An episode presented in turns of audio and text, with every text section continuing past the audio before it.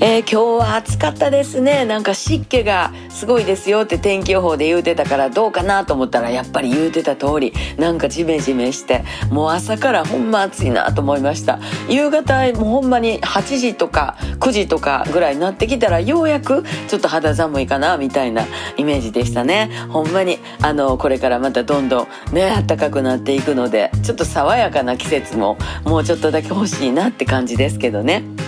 えー、今日はさんちゃんとそんなんでね朝に晩にちょっとじめっとした中散歩したりしてましたけれども新しく作ったロンティーとか T シャツね在庫とか勘定しながらそしていろいろと整理をしてたんですけれどもやっぱり半袖いるなということでね、えー、半袖の発注をしましたもんですからねまた皆さんに「ああこれかこれその色であそうやったん?」みたいな、えー、感じのんが、えー、今度上がってまいりますので また